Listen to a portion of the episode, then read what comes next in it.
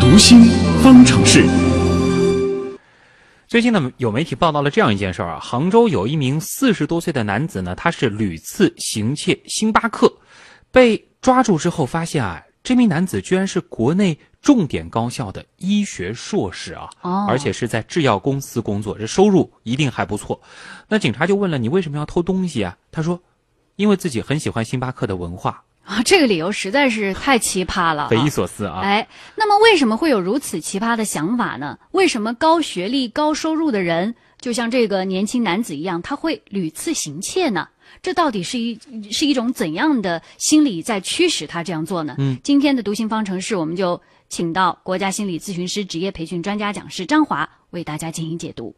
张华老师，你好。嗯，你好，晨曦。我觉得啊，他这个理由太奇葩了，这完全是找了一个很不靠谱的理由。那么您觉得他这种奇葩的想法从何而来呢？呃，我觉得针对于这样一种高学历、高收入的人啊，他们这个偷呢，可能更为这个偷的过程，不是为了这种偷的结果。嗯那这种屡屡偷，把这种偷成了一种习惯性的一种行为啊，可能属于一种病理性的一种偷窃。嗯那在心理学上呢，它也是属于一种心理疾病。嗯，其实就是那他并不缺物质，对，但是他怎么会去感觉这种过程很满足呢？这个让人挺费解的。呃，这也恰恰是这种病理性偷窃的它的一些解释啊。嗯病理性偷窃呢，又我们俗称偷窃癖嗯，它是属于一种习惯与冲动控制障碍的一种范畴。嗯它的表现就是这个人会反反复复的出现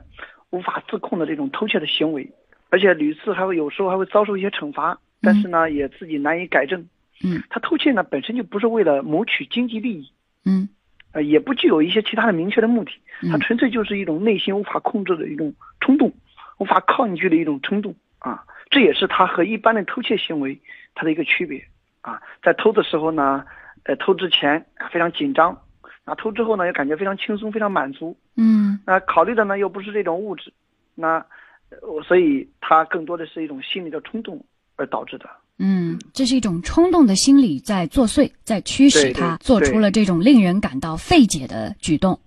对，因为嗯我们在去评估这种人他是是不是属于，呃，偷窃癖，就心理上这种偷窃癖的时候，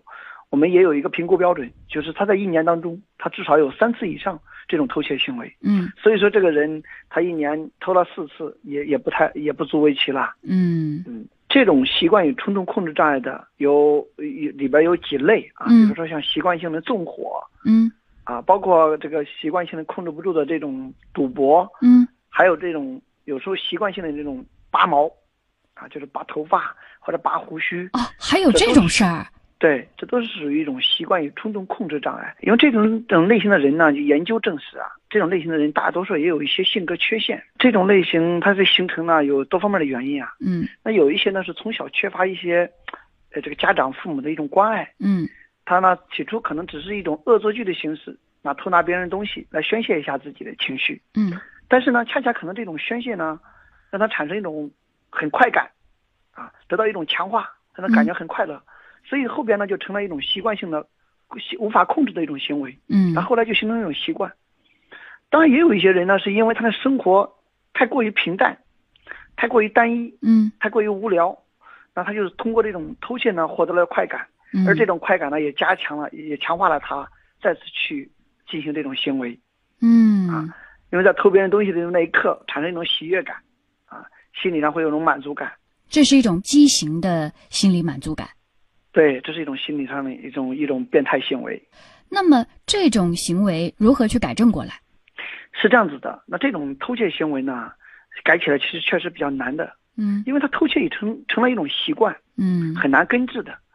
但是呢，除非他个自己啊有一种强烈的想去改变、想去配合、想去戒除的这样一种行为，嗯做法。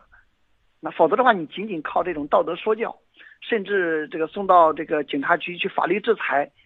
这些都很难达到一种效果嗯啊。也必须呢，因为你一旦他即使接受了惩罚，他一旦这个放出来之后，或者一旦这个脱离了这种说教的情景，他还再次发生的这种可能性还是非常高的。嗯所以我们对这种行为呢，呃，一方面要吊起他个人的一种主动的一种配合意愿，嗯在调取主动配合意愿之后呢，往往是配合的一些心理治疗来进行。嗯啊，也在心理治疗当中，往往我们会让这种类型的人啊，去进行一些想象的、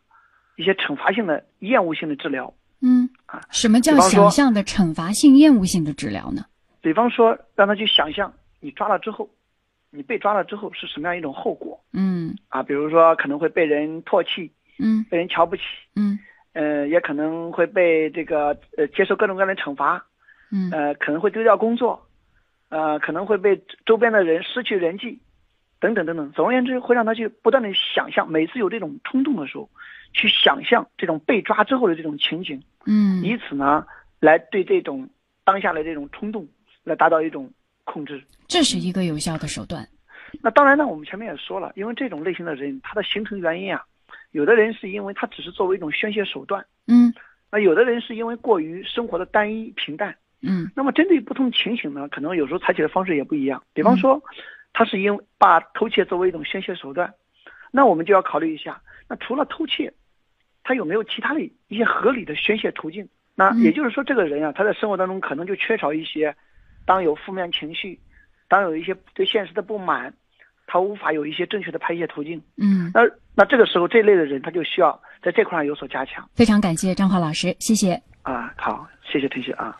听到这儿呢，可能很多人要问了：如果我的身边就有这样一位病理性偷窃的人，我应该怎么做？这个问题呢，我们也请心理观察员、二级心理咨询师四月来给大家做一下解答。好的，主持人，在法律上，病理性偷窃不能成为免罪的理由，但是我们不能把病理性偷窃单纯的和道德沦丧和品行相联系，所以不适合去采取过激的行政处分，也不适合公开的去批评和处理。如果单独的对病人进行严肃的批评和教育，更有利于纠正和控制这种行为的出现。病理性偷窃现在发病的原因不详，目前认为可能是与先天因素、童年的精神创伤、不合理的家教、父母奇特的个性等种种的因素有关。现在目前主要的治疗手段是进行心理和行为的治疗。如果这种行为反复出现，可适当的配合抗偏执的药物和抗抑郁的药物，但是这些都必须要在心理医师和精神科医生的指导下才能进行。咱们送上这样一首歌吧，电影《岁月神偷》的主题曲《岁月轻狂》，这有病得治，不能以年少轻狂当借口啊！水一般的少年，风一般的歌，梦一般的遐想，从前的你容。今天的新闻实验室已经接近尾声了，节目哎最后，王伟给大家王伟盘点一下我们互动的情况吧。对对，网友还有什么话还没来得及说的？好的，刚在刚刚我们的新闻中说了，很多公司都出了智能手表。那么嗯网友对于这些出了智能手表的公司都抱以什么样的态度呢？嗯网友白桦树林就说，他觉得智能手表上的功能，例如上网啊、智能搜索、社交应用、健康追踪等功能，手机上都有了。与其看手表那么小的表面，还不如直接用手机呢。嗯哎不过呢，智能手表倒是可以在小孩的定位或者是健康测试上多一些的研发。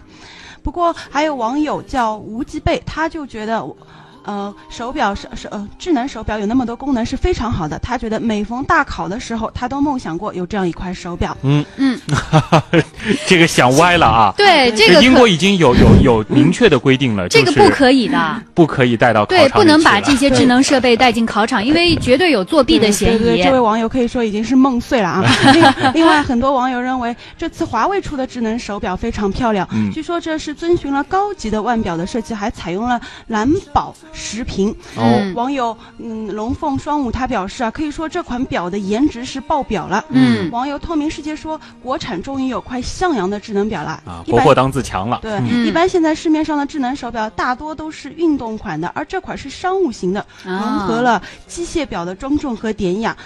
杀伤力十足，嗯，估计嗯价格也不会低的。就是估计价格也也也会爆表。但可能因为是这个嗯 颜值爆表叫什么国货了的关系嗯，国产的关系，它的这个价格可能会比较有竞争力吧。嗯，也也有这个可能性。嗯网友这个叫“少年纪小白”，他就说电子产品更新速度非常快，啊对于非土豪来说，实用型才是第一位的。哎，好吧没错。呃，另外呢，在节目结束之前，我们要告诉大家，中奖网友呢，我们将会在各个平台上发布通知的啊，嗯请大家及时留意。对，今天阿基米德呃的互动还是比较踊跃的。呃，紫茉莉其实也表示了，就是觉得刚刚我们在说的这个，就是硕士偷星巴克的这个事儿啊，觉得不可思议，太可惜了。傲雪也说了，心里有毛病很可怕，我曾经见过，好像这是一种爱好和欲望，很有成就感，但是他本人并不坏，他觉得应该治疗。嗯，所以希望大家也锁定每天的新闻实验室以及我们的啊读心方程式，每天都会带来心理方面的话题。